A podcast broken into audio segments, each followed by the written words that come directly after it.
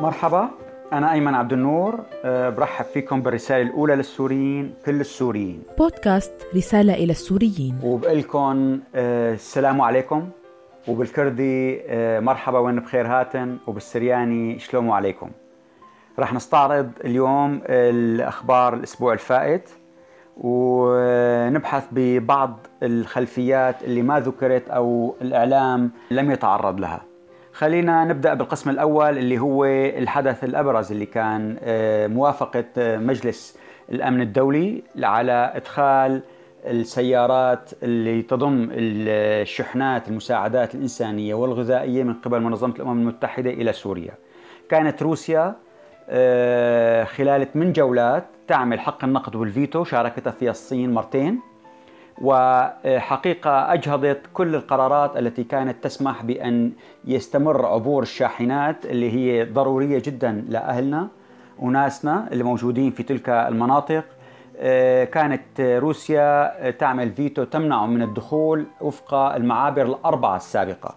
استطاعت أن آه، تقلص العدد إلى اثنين ثم الآن نجحت في أن تقلصهم إلى معبر واحد حدودي وهو باب الهوى بالتالي الآن باب السلام لم يعد متاح وسوف يخسر 1.3 مليون من أهلنا المساعدات الإنسانية والغذائية. أيضا المعابر عن طريق اليعربية والمعابر عن طريق العراق للإدارة الذاتية الكردية في الشمال شرق سوريا أيضا سوف تصبح مغلقة. الخلف الحدث هو إنه الدول الأعضاء ومنها الولايات المتحدة التي ربع موازنة المساعدات الإنسانية للأمم المتحدة تأتي منها يمكن أن أن تطلب من منظماتها ومؤسساتها الأمريكية وليس المنظمات التابعة للأمم المتحدة أن تسلم بضائعها للمنظمات السورية في تركيا ومن ثم تقوم بإدخالها بالطريقة التي تراها مناسبة وذلك للالتفاف على الفيتو الروسي والقرارات اللي صدرت. أيضا ب 12 7 كان في جلسة بمجلس النواب الأمريكي بلجنة القوات المسلحة اقترح عضوي المجلس الكونغرس اللي هن جيسون كرود وسيث مولتون اقترحوا أن آه، يعدلوا قانون الخاص للفيز الخاصة وبالتالي يمنحوا الأكراد السوريين حقوق آه، خاصة في الحصول على الفيز والهجرة للولايات المتحدة أسوة بكل من يساعد القوات المسلحة الأمريكية في كل دول العالم سواء بمساعدات لوجستية أو ترجمة أو مساعدات معلوماتية أو أي نوع آخر من المساعدات. بمجلس الشيوخ السيناتور بوب منينديز أيضا هو كان قدم هالشيء يشبه له لأنه لازم يمر بمجلس النواب وأيضا بمجلس الشيوخ. النقطة الثالثة الحدث الثالث المهم اللي هو تم فتح الحدود مع لبنان وبالتالي أصبح السوريين الموجودين في لبنان إمكانية أن يرجعوا إلى سوريا لكن اشترط وزارة الداخلية السورية أمرين. الأول أنه يكونوا حاصلين على وثيقة فحص ال PCR اللي هي تؤكد خلوا من الكورونا من فيروس كورونا ولازم يعملوها من أحد المراكز الصحية المعتمدة في لبنان وما يكون مضي عليها أكثر من 18 ساعة حين وصولهم للمعبر الحدودي السوري. النقطة الهامة اللي ما حدا حكى عنها في الإعلان أن مجلس الوزراء اللبناني يوم 14 الشهر أصدر وثيقة وأقر اللي هي اسمها السياسة العامة المتعلقة بالنازحين السوريين واللي حقيقة وقت الواحد بيقراها بيشوف إنه هن عم بيقترحوا بس بدهم يخلصوا من اللاجئين والنازحين السوريين اللي عندهم. يعني مثلا قالوا بنص الوثيقة استكمال تسهيل آليات وإجراءات مغادرة الحدود اللبنانية لكل السوريين بس بدهم يخلصوا منهم. بيخفضوا لهم التعرفة إذا حدا مثلا مخالف أو عنده إقامة أيام زيادة أو إقامته غير شرعية بس طلع.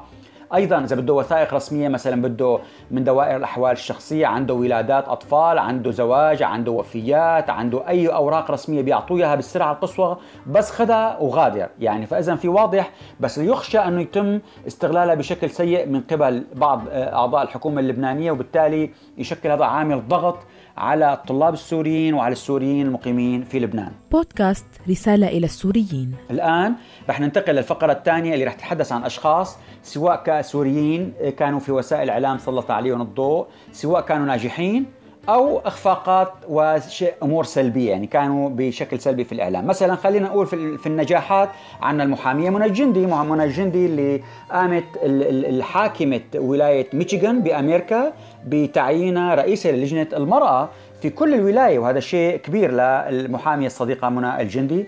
أيضا الشاعرة لينا عطفة أيضا حازت على جائزة عن ديوان اللي هو ترجم للألماني باسم سفر الوصول المفقود وحصلت بناء عليه على جائزة ب 3000 يورو قدمتها رأسها مباشرة لأطفال سوريا بالظهور السلبي كان في الرجل الأعمال السوري خالد زبيدي اللي كتب آه، عن آه، عن حاله بوسائل التواصل الاجتماعي حيث قال لقد رفضت المحكمة الأوروبية رفع اسمي من قائمة العقوبات لرفض إعلان توقيف أعمالي ومغادرة البلد. طبعا هو موجود على قائمة العقوبات الأوروبية من العام الفائت وباخر قائمة لقيصر للعقوبات أيضا حطوا اسمه على قائمة العقوبات الأمريكية بسبب قيامه اتهامه بعمليات تبييض للأموال. خالد العبود اللي هو عضو مجلس الشعب وأمين سر مجلس الشعب حاليا تصوروا آه، يعني كان عم بيعترض عم بيقول إنه وزير الإعلام السوري منعه من الظهور على وسائل الإعلام الرسمية التابعة والمملوكه من الحكومة السورية وهذا يعني أمر مستغرب. الشخص الثالث اللي اسمه كان ظاهر في الإعلام هو رفعت الأسد في من خلال محاكمته في فرنسا. آه، صحيفة يدعوت أحرونوت الإسرائيلية قالت إنه في عضو كنيسة سابق من الليكود ومسؤول حكومي ومحامي إسرائيلي هن ضمن الطاقم الاستشاري له لكن ما ذكرت ما خلف الحدث انه رفعت الأسد آه، قدم آه، مثل شبه مشروع للإسرائيليين والأمريكان أنه بإقامة آه، أو دعم فكرة إقامة كانتون في على الساحل السوري بمحافظتي اللاذقيه وطرطوس عم بشبهه هو بالكانتون اللي عم بيطالب فيه بعض الانفصاليين الأكراد في شمال شرق سوريا. وكاتب بالدراسة تبعه إنه رئيس النظام الحالي بشار الأسد غير مقبول من قبل العلويين في تلك المنطقة اللي كانوا رئيس الكانتون فهو عم برشح أحد أولاده إنه يكونوا. الأمريكان حقيقة ما قبضوا جد لاقتراح رفعت الأسد الإسرائيليين ما زالوا متابعين معه على الخط. أيضا ورد اسم السيدة أسماء الأسد وبشكل يعني غريب بمقال في صحيفة الأخبار اللبنانية اللي هي تابعة لحزب الله وقريبة جدا من النظام السوري ورغم أنه أسماء الأسد لا تحمل أي صفة حكومية ولا أي منصب حكومي الصحيفة كتبت أنه هي الآن عم تدير أكبر العمليات في في سوريا من عمليات مكافحة الفساد من عمليات التحقيق مع الضباط الكبار من عمليات التحقيق مع رئيس الوزراء السابق مع مع الإشراف على عمل الهيئة المركزية للرقابة والتفتيش والمكافحه الفساد في كل الاماكن في سوريا. فهذا شيء غريب إنه الصحيفة تحكي هيك آه، يعني قريبة من النظام. أيضا ذكرت الصحيفة إنه هناك وساطة ولجنة تحكيم روسية بين تحاول حل الخلاف بين عائلة مخلوف وبشار الأسد. وهذا السبب إنه ما عاد طلع فيديوهات في الفترة السابقة لرامي مخلوف. لكن يبدو إنها ما توصلت لنتائج ترضي الطرفين. لذلك شاهدنا أن فيديو جديد صدر لرامي المخلوف الاسم الآخر اللي كان آه، حقيقة كبير في آه، الإعلام اللي هو لمدلل الخوري اللي آه، تحت يعني تقرير استقصائي كثير كبير وحوالي عشر صفحات آه، بيتضمن اسماءه هو وأسماء اخويه عماد وعطية وبنته ساندرا لمدلل الخوري. اسمه رجال المال الأسد في موسكو شبكة دولية لغسل الأموال تمول نظام الأسد وتستخدم شركات مجهولة الهوية في مجلة Global Witness الشاهد الدولي. وفيها كل الارقام والمعلومات كيف أنشأوا إمبراطورية من بنوك وشركات آه، جزء كبير منها وهمي في عديد من الدول والجزر العذراء البريطانية وكثير من الأشخاص اللي متورطين فيها. وفضحتهم وبشكل كامل وبدقة بكل المعلومات. إذا آه، هي كمان بنكون أنهينا فقرة السوريين اللي أسمائهم واردة. بودكاست رسالة إلى السوريين. نجي لفقرة آه، مثلا حدث هام صار مثلا انتخابات الائتلاف واللي آه، نجح فيها نصر الحريري ليصير رئيس ائتلاف وذلك بعد ما بدل مع السيد أنس عبده اللي كان هو رئيس الائتلاف صار بداله لنصر الحريري رئيس هيئة المفاوضات. فهذا الشيء أثار استياء عند كثير من الاحزاب والمنظمات والهيئات السورية إنه الطريقة اللي صارت فيها هيك فجة وظاهرة كثير إنه اثنين بدلوا بين بعض بدون ما يكون يعني يعني في تغيير فعلي. وأيضا تم تعيين عن طريق الانتخاب لنواب لرئيس الائتلاف اللي هن ربا حبوش وعقاب يحيى وعبد الحكيم بشار. تم تعيين وانتخاب لأنه ما لهم منافس يعني بالتزكية هن وأمين عام الائتلاف عبد الباسط عبد اللطيف. بكل الأحوال هناك رغبة يبدو عند الائتلاف بتطوير عمله وأخذ آراء جديدة لضم شخصيات أو لتغيير بعض الشخصيات فيه وفي قياداته. وإن شاء الله يقدروا يتوصلوا ليعملوا هالشيء لأنه هذا بيمكنوا إنه يحصلوا على ثقة أكبر من خلال قواعد الناس اللي كلها آه، تنظر يعني بعدم رضا لما حصل سابقا. الآن النقطة الأهم نحن اليوم الاثنين وامبارح الأحد يوم 19 تموز صارت انتخابات مجلس الشعب في سوريا حقيقة آه، يعني رغم إنه هذا هو في كثير بسموه آه، مجلس المصفقين مجلس بدون قوة مجلس بدون نفوذ لكن هو آه، مجلس شعب يعني هيك بسموه أشبه بالبرلمان الدولي رغم إنه بعيد عنه في كل الصلاحيات لكن يعني النتائج لسه ما طلعت الانتخابات خلينا نحكي شوي شو اللي صار. في مجلس الأساسي النسبة الكبرى هي 165 صوت احتفظ فيها حزب البعث الحاكم مع مجموعة من الأحزاب. سبعة بتدور بفلكه حتى أسماء ما نكون حافظينها ولا حدا حافظها لأنه انه أعضاء الأحزاب نفسها مو حافظينها. آه عندهم قائمة اسمها قائمة الوحدة الوطنية وتركوا للمستقلين اللي ما أعضاء في الأحزاب 85 صوت. هلا صار في عدد من الدراسات حقيقة اللي بينت إنه حتى التوزيع الطائفي النظام محاول إنه يخليه. مثلا خلى للعلويين 39 صوت للسنة 171 صوت من أصل 250 كرسي. المسيحيين عندهم 23 كرسي الدروز تسعة الشيعة خمسة الإسماعيليين اثنين المرشدين واحد. طبعا هي أرقام تقريبية مع نسبة خطأ 15% لأنه الأسماء الناجحين لسه ما طلعت.